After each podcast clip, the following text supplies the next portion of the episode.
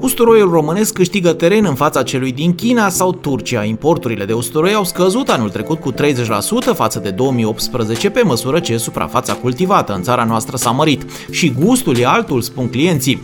Iliana Gușatu de la Direcția Agricolă Mureș a spus că față de anul trecut, când numărul fermierilor înscriși în acest program a fost doar de 7, iată că anul acesta s-a triplat, de asemenea și suprafața cultivată cu usturoi. Fermierii români consideră că usturoiul cultivat de ei are o calitate mai bună față de cel din import import și clienții preferă usturoiul românesc în detrimentul celui venit din alte țări.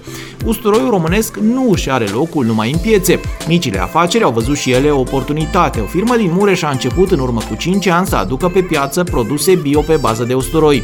Un comerciant a spus că vinde pastă de usturoi, mușdei, usturoi murat și alte produse în care se adaugă usturoiul nostru de calitate, iar în perioada aceasta se recomandă să fie folosit un usturoi de calitate românesc.